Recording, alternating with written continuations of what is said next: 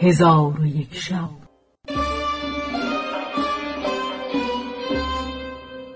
چون شب یکصد و هشتاد و نهم برآمد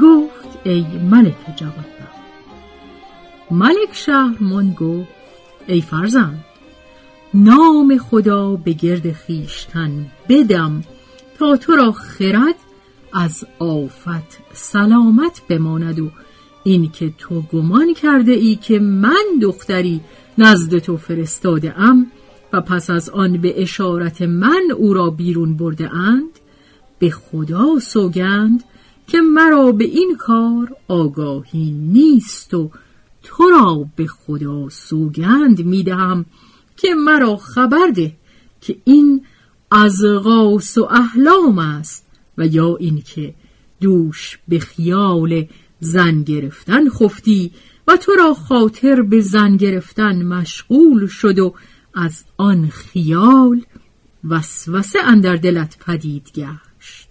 نفرین خدا به تزویج باد که تو با همان خیال خفته ای و در خواب دخترک خوب روی دیده که با تو هماغوش گشته و اکنون تو را اعتقاد این است که به بیداری آن دخترک را دیده ای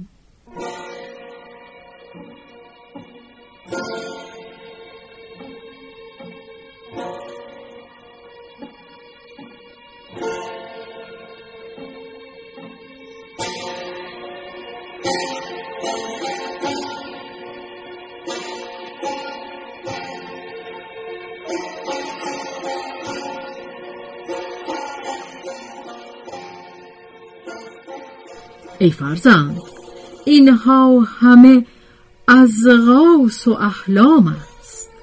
قمر و زمان گفت ای پدر این سخن بگذار.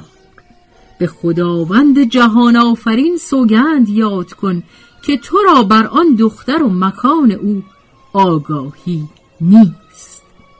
پس ملک به او گفت به خدای موسی و ابراهیم سوگند همی خورم که مرا به دختر و مکان او آگاهی نیست. شاید این که به خوابش دیده ای احلام و ازغاس باشد.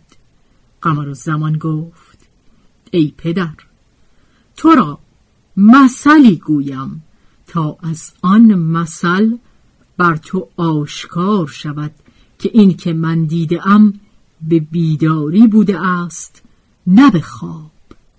چون قصه به دیجا رسید بامداد شد و شهرزاد لب از داستان فرو بست.